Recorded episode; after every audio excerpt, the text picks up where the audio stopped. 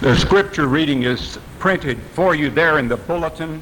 Uh, there are two uh, uh, translations that uh, put this a little bit differently. It's easy to understand how it could be turned around because we say the former and the latter. Uh, but this is the New American Standard Version here, and I'll read this because it is the one printed in your bulletin. Matthew 21, 28 to 32. It's another of the characters that uh, Jesus speaks about. Uh, this is very important to be seen in its context. He had just come into the city of Jerusalem. Uh, he had come in as the Messiah.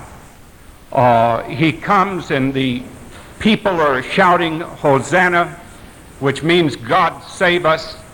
Uh, they were overjoyed. One who had raised Lazarus from the dead should be coming now into their capital city.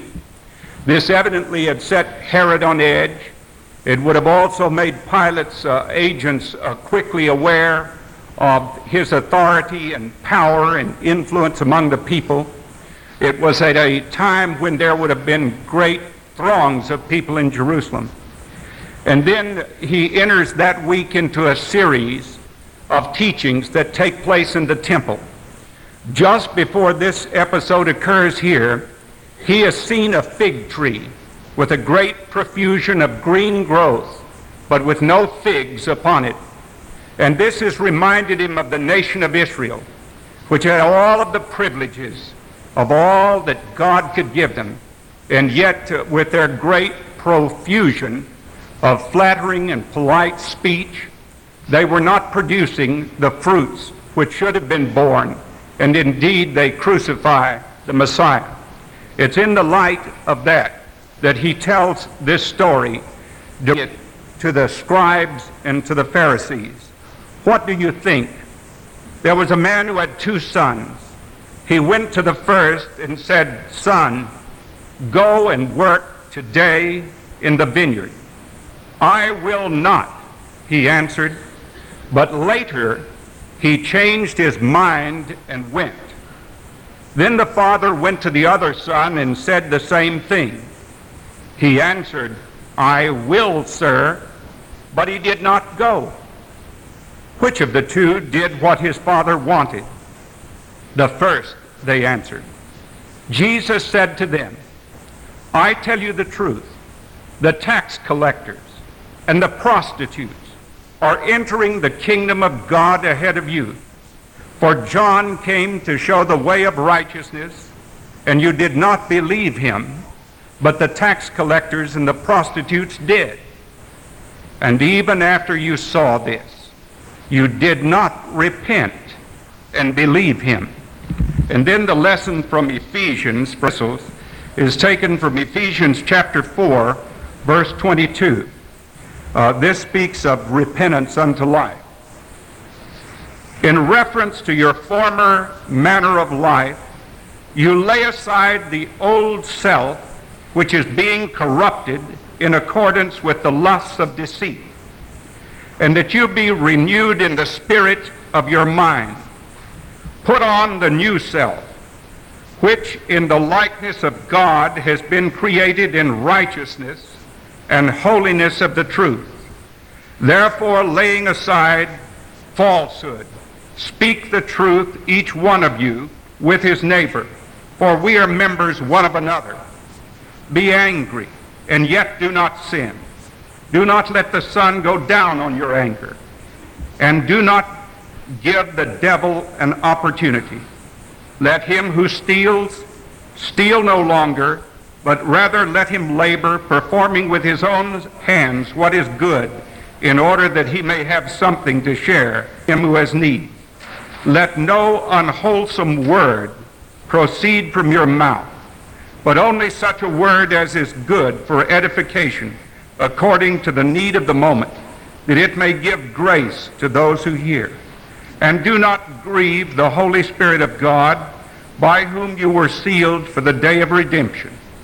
Let all bitterness and wrath and anger and clamor and slander be put away from you, along with all malice, and be kind to one another, tenderhearted, forgiving each other, just as God in Christ also has forgiven you.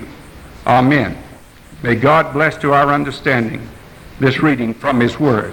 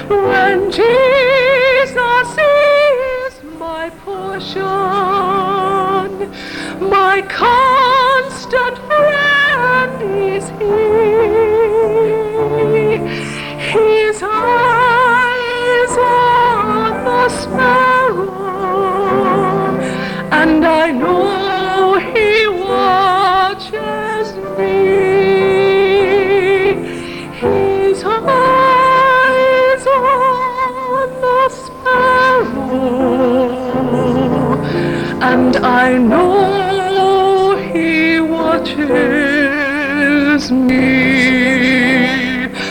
I sing because I'm happy. I sing because.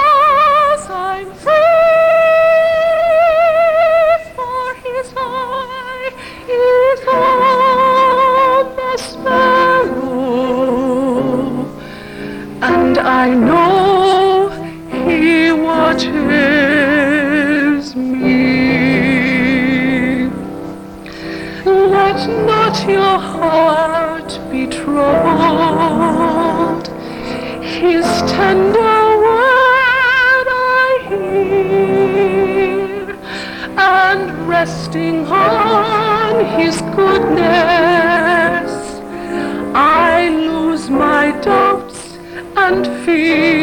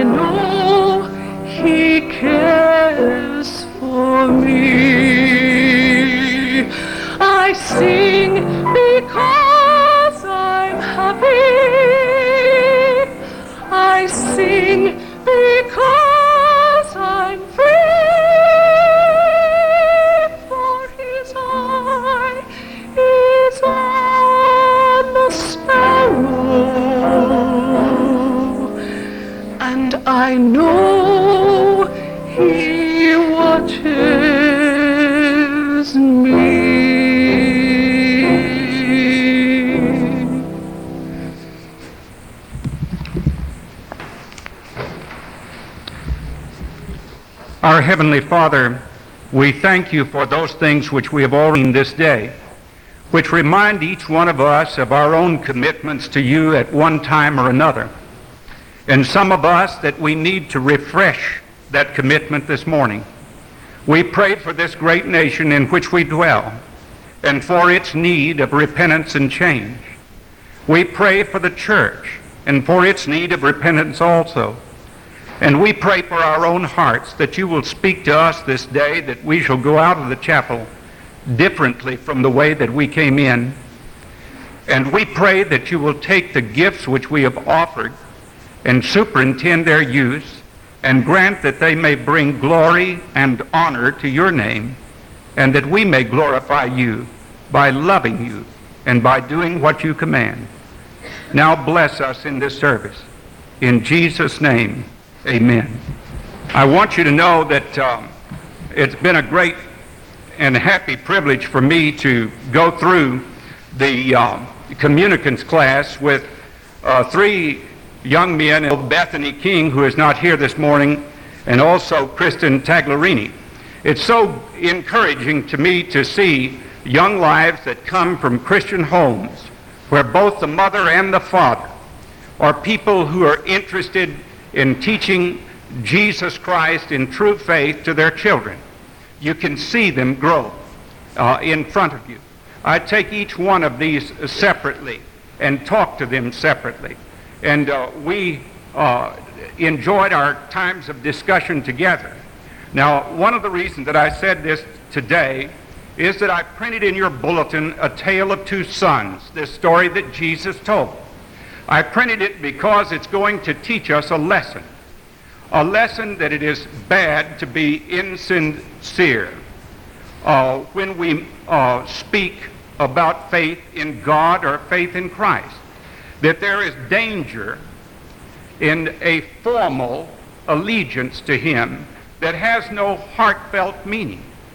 There is also a danger in being deceived by feeling alone and substituting a religious feeling or sentiment for action that should take place in our lives. I want to illustrate repentance unto life by going to a little book called The Voyage of the Dawn Treader, which is uh, familiar to our communicants. In fact, Timothy Akers told me he'd read it three times. I hope I don't get corrected this morning when I'm going through this. For those of you who have not had the privilege of knowing much about C.S. Lewis, uh, you will recall that he was the famous Oxford uh, specialist in Renaissance literature. That he was a man himself who did not come to Christ until late in life. He had a profound experience of grace that brought repentance and true faith into his life. After leaving Oxford, he went to Cambridge, and there he taught. When he was 54 years old, he began to write a series of books called The Chronicles of Narnia. He wrote these for one of his godchildren, Geoffrey. He started off with The Lion, the Witch, and the Wardrobe. He brings us into a world called Narnia, a fantasy world but children need fantasy. If you do not give them good fantasy to read, then you'll hear them quietly up watching video uh, rock. Uh, that's exactly why that stuff is there. The great psychiatrist of children is a man by the name of Bruno Bettelheim. He says that C.S. Lewis's fantasies are the finest thing you can give to children to read. And interestingly enough, he wrote these for anyone over nine years old. He wrote them so that little uh, sh- uh, shorter words would be used so that you could read a chapter at night. And many a mother and dad has had to read another chapter uh, when you started reading them. Because he wanted you to experience fantasy that taught truth. Given a world like Narnia, he wondered what faith in God would be like what faith in the Redeemer would be like, what evil would be like, what good would be like, what repentance would be like. And so, in teaching repentance, uh, it's good to look at the voyage of the Dawn Treader, and especially to what happens to a very uh, I'm laughing because our communicants this morning instructed me carefully which names they wanted used at this service. you know, you have to get all that secret information from them. But uh, they advised me which names they preferred to be used. And this book, The Voyage of the, Voyage of the Dawn Treader, starts out talking. There was a boy called Eustace Clarence Scrubb, and he deserved it. uh, Eustace Clarence Scrubb, and he deserved it. Uh, because it's going to tell us about this odious, obnoxious, miserable, ungrateful wretch who came to live with his, who came, cousins had to come and spend some time with him, and he had to spend some time with them. And he complains about everything. He's a smart aleck. Uh, he is one of those uh, very trying people. He liked books if they were books of information and had pictures of grain elevators or fat foreign children doing exercises in model schools. this is Eustace Clarence. He disliked his cousins, uh, Peter and Susan and Edmund and Lucy. Now, Edmund and Lucy are the two that are going to be with him here. And uh, he really is a trial to them. And when he comes into their life, uh, he uh, is like uh, relatives that are very pesky. And you, they come to you, this happens all the time in Montreat, and you have to uh, you, you, you, have them there, and they are obnoxious. They don't like the food. They don't like anything uh, about being with you. They complain about everything. And uh, uh, he has been described as a low grade, permanent cynic. Uh, and you're stuck with them. And that's the way they were. Now, they, he comes into the room and he criticizes a picture in the room. The picture that he criticizes is a picture of a ship. And the ship is the Dawn Treader. That's the name of a beautiful little ship. But he has to put it down. But in Narnia, fantasy can take place. And as they look at the Dawn Treader, suddenly you begin to hear the sound of the sea. And the wind sweeps out of the picture and whips Lucy's hair around. And the water splashes up on their face, and they are caught away into the land of Narnia. You see, you can do that in fantasy. And uh, there in the land of Narnia, they are on the ship, the Dawn Treader, and uh, l- little stu- uh, Scrubbs is no better in Narnia than he is in England. Uh, Eustace is thoroughly obnoxious on board the ship. He doesn't like the food. Uh, will not do his part to help out on the ship. And then finally, the ship gets into a tremendous storm. Prince Caspian, a great figure, is there, a powerfully built, blond uh, young prince. And he's on board the ship. And uh, he can't even impress uh, Eustace Clarence Scrubb. Uh, but the ship gets into a wreck. They have to go ashore on an island. But what Eustace Clarence does not know is that this is a dragon island. And uh, they make their Eustace Clarence makes his way. He's supposed to be helping out with the rest of them in doing things, but uh, he succeeds in getting himself lost trying to explore. And he comes up on a dragon cave. And you know, dragons are usually guarding treasures. And so he sees that this dragon is dying. And uh, you don't run into a dying dragon every day. And uh, uh, then you don't see all these treasures every day that are collected around him. And the selfish, obnoxious little boy runs where the gold bracelets are and begins to strap them onto his arms and put the rings onto his finger and uh, pick up the coins and the diamonds and the rubies and the emeralds and the pearls and glory in his riches. And then he falls asleep. Don't ever fall asleep in a dragon cave because you will have undragonly thoughts and you will be an undragonly person. And when he wakes up, he sees a horrible claw.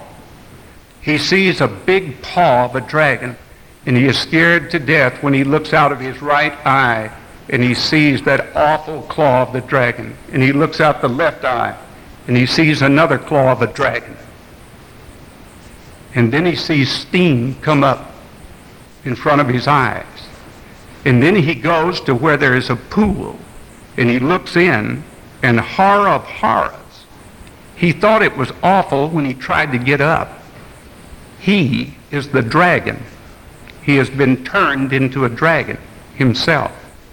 And one of the gold bracelets on his arm begins to give him pain because when he was a little skinny boy, it didn't make any difference. But now it's cutting into his big paw as a dragon. And he is perfectly miserable. He is miserable. And then he goes back to where his cousins are. And he's a much nicer dragon than he was a little boy. He begins to weep and to cry. And they see him, and he acts in a Eustace sort of way. And they say, Are you Eustace? And he has to answer yes, that he's been turned into a dragon. And oh, they feel sorry for him. But now that he's been turned into a dragon, he begins to have a sense of his sin and misery, as Joseph said in Repentance unto Life. He begins to see how awful he really was when he was a little boy. And do you know what he does? He begins to make himself useful. He goes off in the woods and he gets some pigs for them to eat because they're going to be hungry. And uh, they need a new mask for the uh, uh, for. And he goes and with his great strength as a dragon, he pulls up a tree that they can make into a, a mast on the ship. And generally he begins to reform.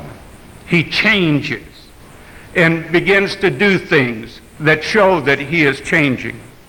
And then there comes an event that takes place in his life uh, that's really good because now they get the ship fixed again and they can go off of this desert island this dragon island. But what are they going to do with Eustace? He's been turned into a dragon. And he's so big that if they put him on the ship, he'll sink part of it. They think about dragging him along in back of it like a barge, but they don't know if that'll work. They wonder if he could fly. He has wings. But then they think he'll get tired. And then the biggest worry they have is what in the world can they feed him? because dragons eat a lot. And uh, they know that they wouldn't have enough to feed him. And so uh, they are concerned about him. Well, this is where the change takes place. And that's the point that I want to illustrate from uh, Lewis's book. I wish I had time to read you more of it. But he's explaining, he comes back close to the camp, and uh, he has been changed back into a little boy again. And he is explaining about how he got changed back into a little boy. He comes up on Edmund, uh, and Edmund recognizes him uh, and uh, sees that Eustace has changed. By Jove, said Edmund, uh, you are Eustace. Hush, said Eustace, and lurched as if he were going to fall. What's up? Are you ill? Eustace was silent for so long that Edmund thought he was fainting. But at last he said, It's been ghastly, you know, but it's all right now. Could we go and talk somewhere? Yes, anywhere you like, said Edmund. We can go and sit on the rocks over there. I'm glad you see, I'm glad to see you uh, looking like yourself again. you must have had a pretty beastly time of it they went to the rocks and they sat down looking out across the bay while the sky got paler and paler and the stars disappeared except for one bright, low star near the horizon. I won't tell you how I became a dragon until I can tell the others at the same time and get it all over with, said Eustace. By the way, I didn't even know I was a dragon until I heard you all using the word when I turned up here the other morning. I want to tell you how I stopped being one. Now, that's the theme of our lesson this morning how to change a dragon. Fire ahead, said Edmund.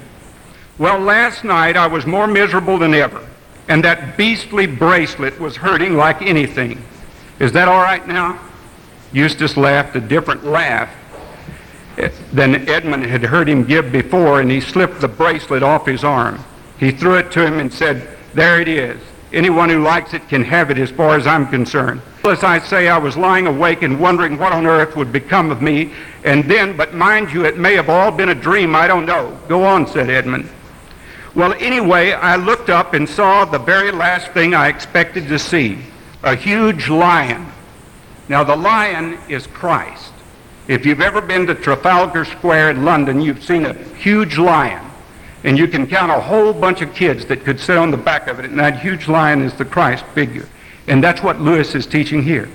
Uh, a huge lion was coming slowly toward me, and one queer thing was that there was no moon last night, and yet there was moonlight where the lion was. There was a glow from the lion. You may think that being a dragon, I could have knocked any lion out easily, but I wasn't afraid that way. I wasn't afraid of it eating me. I was just afraid of it, if you can understand. Well, it came up close to me and looked straight in my eyes, and I shut my eyes tight. But that wasn't any good because it told me to follow it. You mean it spoke? I don't know that you mentioned it. I don't know that it did. But it told me all the same, and I knew I'd have to do what it told me, so I got up and followed it, and it led me a long way into the mountains, and there was always this moonlight over and around the lion wherever we went. So at last we came up to the top of the mountain. I'd never seen this mountain before, and on top of it there was a garden and trees and fruit and everything. I knew it was I saw a well in front of me, and I knew it was a well because you could see the water bubbling up from the bottom of it. I think this is an allusion to baptism. But it was a lot bigger than most wells, like a very big round bath with marble steps going down into it. The water was as clear as anything. I thought if I could get in there and bathe, it would ease the pain in my leg. You see that old gold bracelet on his leg. But the lion told me I must undress first. Mind you, I don't know if he said it in words out loud or not. I was just going to say that I couldn't undress because I didn't have any clothes on. When I suddenly, that dragons are snaky sort of things, and snakes can cast their skins. Well, of course, I thought that what's, that's what the lion means. And so I started scratching myself and my scales began to fall off all over the place. And then I scratched a little deeper. And instead of just scales coming off here and there, my whole skin started peeling off beautifully, like it does after an illness, or as if I was a banana. In a minute or two, I just stepped out of it, and I could see it lying there beside me, looking rather nasty. It was a most lovely feeling. So I started to go down to the well for my bath. But just as I was going to put my feet into the water, I looked down and saw that they were all hard and rough and wrinkled and scaly, just as they had been before. Oh, that's all right, said I. It only means I had another smaller suit on underneath the first one. I'll have to get out of it. So I scratched and tore again. And this underskin peeled off beautifully. And out I stepped and left it lying beside the other and I went down to the well for my bath. Well, exactly the same thing happened again. I thought of myself, oh dear, however many skins have I got to take off? For I was longing to bathe my sore leg. So I scratched away for the third time and got off a third skin, just like the other two. I stepped out of it, but as soon as I looked at myself in the water, I knew it had been no good. Then the lion said, but I don't know if it spoke. You will have to let me undress you. I was afraid of his claws, I can tell you that. But I was pretty nearly desperate now. So I just lay down flat on my back, and I let him. The very first tear he made was so deep that I thought it had gone right into my heart. And when he began pulling the skin off, it hurt worse than anything I've ever felt. The only thing that made me able to bear it was just the pleasure of feeling the stuff peel off. You know, if you the scab off a sore place, it hurts like Billy O, but it's such fun to see it coming away. I know exactly what you mean, said Edmund. Well, he peeled the beastly stuff right off just as I thought. Uh, just as I thought I'd done myself the other three times, only they hadn't hurt. And there it was lying on the grass, only ever so much thicker and darker and more knobbly looking than the others had been. And there was I, as smooth and as soft as a peeled switch, and smaller than I had been. And then he caught hold of me, and I didn't like that much, for I was very tender underneath. And then he threw me into the water, and it smarted like anything, but only for a moment. And after a while, it became perfectly delicious. And soon I started swimming and splashing, and I found that all the pain had gone from my arm. And then I knew why. I had turned into a boy again. You'd think me simply phony if I told you how I felt about arms. I know that I have no muscle as compared with Caspian, but I was so glad to see my own arms again. When you repent, God will make you love yourself and accept yourself as you are. After a bit, the lion took me out and dressed me. Dressed you with his paws? Well, I don't remember exactly that bit, but he did somehow or other in new clothes. The same I've got on now, as a matter of fact. Then suddenly I was back here, which is what makes me think it must have been a dream. No, it wasn't a dream, said Edmund. Why not? Well, there are the clothes, for one thing, and you have been, well, undragoned for another. What do you think it was then, said Eustace. I think you've seen Aslan. You see, Aslan is Christ, said Edmund. Now that's exactly what happens in repentance unto life, which Joseph said this morning. Timothy caught the point very quickly the other day. When I asked him for examples from Scripture, he could cite examples how you put off the old man and put on the new. That passage that I read a moment ago from Ephesians, that's exactly what Paul is talking about in Ephesians. That's exactly what Jesus is talking about when he told the story of the two boys. One repented. The boy who had been so horrible who had disturbed everyone else and had been a perfect terror at breakfast, was a joy in the evening. He had changed his mind. Maybe when he walked away, he realized how much havoc he had created. And like Eustace, repentance comes. And it's a very refreshing, delicious feeling. You can accept yourself again when you've come clean and you're really honest before God and you really let him work in your heart and mind and life. That's what Jesus went to Nicodemus when he said, except a man be born again, he cannot inherit the kingdom of God. And the church had better get back to preaching this again and preaching it with great power and authority. This week, both Time and Newsweek had cover stories of the acquired immune deficiency AIDS, that syndrome, and of the horror that it's wreaked in the population already. And only the tip of the iceberg has surfaced. And that man who spoke here last Sunday, Dr. William B. Wilson, he is an eminent professor of medicine. He is a brilliant scientist. And he told me at my house that if people knew the extent to which this disease would run its course and how many people would die in the quake, it would frighten them practically out of their wits. And then when you read how it's transmitted and you understand the gross immorality and the fact that the church does not speak out against immorality, all of us have sympathy for anyone who suffers and we want to alleviate pain and suffering and misery. But the answer is not simply a vaccine, and we'll be thankful to God for a vaccine that will cure this. But there is a deeper virus here. There is the virus of sin, a virus of reckless, unrestrained immorality from top to bottom throughout this nation. And no nation can be that way. It is inherently put into the nature of things that if we will not be what God teaches us to be in His Word, we cannot make Sodom safe. but we will have to pay the price. And so what we need is repentance. Repentance unto life.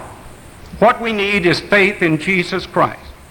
What we need is that which causes us out of an apprehension so that we can understand what our sin and misery really is. And then look to the mercy that God extends for us from the cross of it. And then pray to him that the Holy Spirit might come into our life and make us anew. The Holy Spirit brought repentance to that boy who turned back and did the will of his Father. And Jesus said, the flowery professions will do you no good. The saying of things will not work. It must be put into energy and into action in life. And that's where each one of us comes in. There is a dragon in my heart that has to be put to death. I cannot feed that dragon and allow him to take over me and belong to Jesus Christ. I must prove be ye kind to one another, tender-hearted, forgiving one another, even as God, for Christ's sake, has forgiven you. Does that really apply even after you've been in the church a long time and have forgotten some of those vows? You know it does. The Holy Spirit that it does. His Word, as Steve told these young boys a while ago, which we need to read day by day, our prayers, which we need to offer to God day by day, are meant to keep us convicted and convinced of the wrongness of sin and prompted to the newness of life in Christ. Repentance is a refreshing thing. This is what Dr. Wilson was studying on last week. Repentance, uh, metanoia, means a changed mind. It's not just sorrow, but it's a changed mind. It, grief is there because we know we've done harm. But there is a changed mind and a new way of living. When Eustace changed, he became helpful to the other people. He began to have an apprehension of what had happened in his life. And that's what Lewis was seeking to teach. And that's what Jesus is teaching from the parable of those two boys who said, yes, yes, yes, yes. That does no good if it's not accompanied by action. And the one who was rude and arrogant but repented. Now, ideally, we don't need to be rude and arrogant and have to repent. Ideally, we ought to already see that we need Christ. We need God. We need to live by the light of His Word. And when we do, then God will work His will out in our lives and he will show to others what Jesus himself went through when he went to the cross and died to his own will in the Garden of Gethsemane. He said, Not my will, but thy will be done. And what he went through in discipleship, we must go through in discipleship. We must die to self in order to live to him.